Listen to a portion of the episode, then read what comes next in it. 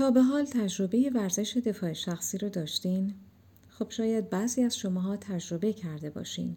ورزشی هست که نه فقط باعث میشه قدرت ذهنی شما رو بالا ببره بلکه باعث میشه اگر احیانا در یک شرایط بحرانی قرار گرفتید بتونید به خوبی از خودتون دفاع کنید. داستان اخیر مربوط به مهمانداران پرواز کشور امریکا هست که اخیرا با شروع بیماری کووید 19 به اونها دفاع شخصی آموزش میدن تا مثلا اونها بتونن در حین پرواز اگر با مسافران یاقی و سرکش برخورد کردن بدونن که چطوری از خودشون مراقبت کنن و چطوری اونها رو کنترل کنن.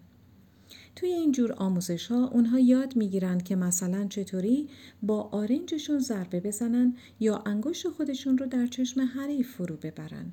البته همه این کارها زمانی انجام میشه که با یک مسافر یاقی یا یک مسافر سرکشی برخورد کنن. اما نکته قابل توجه این هست که اولین چیزی که به مهمانداران پرواز گفته میشه این هست که در چنین موقعیت های بحرانی به احتمال زیاد شما میمیرید. پس با تمام توان از خودتون دفاع کنید.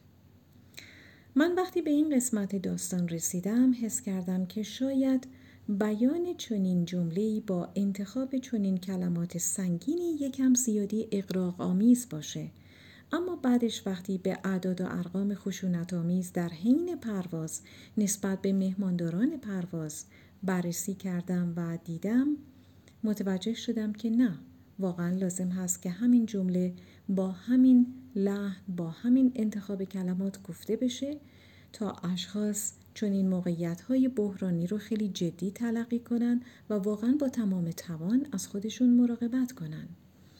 اخیرا فدرال مخفی نیروهای هوایی امریکا هم اعلام کرد که ما شروع کردیم و به برخی از مهمانداران پروازمون کلاس های TSA یا همون کلاس های دفاع شخصی رو آموزش میدیم. یکی از همین مهمانداران پرواز گفتش که این واقعا ناراحت کننده هست که در بین مسافران معمولا اشخاص سرکش هم وجود دارند. اما این تمرین ها به حدی برای ما ضروری هست که حتی مرخصی می‌گیریم تا بتونیم به این کلاس های دفاع شخصی وارد بشیم و استفاده کنیم. یکی دیگرشون هم گفت آره من واقعا میترسم چون هواپیما پر از آدم هست و بعضیشون واقعا خوشحال نیستن و شما اصلا نمی‌تونید پیش بینی کنید که چه اتفاقی قرار بیفته. یکی دیگه از مهمانداران گفت این واقعا اتفاق بدی هست که اون بالا رخ میده. و واقعیت هم این هست که وقتی که هواپیما در ارتفاع سی هزار پای قرار داره دیگه خلبان نمی‌تونه برگرده روی زمین و هواپیما توی هواست و این تیم پرواز و مهماندارانش هستند که بایستی با این مسائل روبرو بشن و لازم هست که واقعا اونها مطمئن بشن که کاملا مجهز هستند. اخیرا مقامات رسمی امریکا اعلام کرد که برخی از مسافران وقتی که وارد هواپیما میشن کاملا مست هستن یا اینقدر عصبانی هستند که دوست دارن همکاران ما رو کتک بزنن. سارا نلسون یکی از اعضای اتحادیه مهمانداران پرواز میگه که خطوط هواپیمایی بایستی برای مهماندارانش هزینه کنه تا آنها با راحتی بتونن در چنین کلاس هایی شرکت کنند و حتی مقامات دولتی هم بایستی برای مهمانداران پرواز چون این کلاس هایی یعنی دفاع شخصی را اصلا لازم بدونن.